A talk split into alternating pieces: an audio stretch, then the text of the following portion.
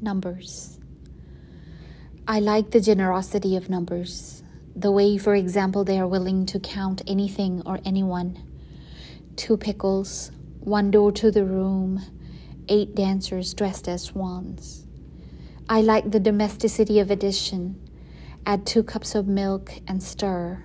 The sense of plenty, six plums on the ground, three more falling from the tree and multiplication's school of fish times fish, whose silver bodies breed beneath the shadow of a boat. Even subtraction is never loss, just addition somewhere else. Five sparrows take away two, the two in someone else's garden now. There's an amplitude to long division as it opens Chinese takeout box by paper box. Inside every folded cookie, a new fortune and I never fail to be surprised by the gift of an odd remainder, footloose at the end. 47 divided by 11 equals 4, with 3 remaining.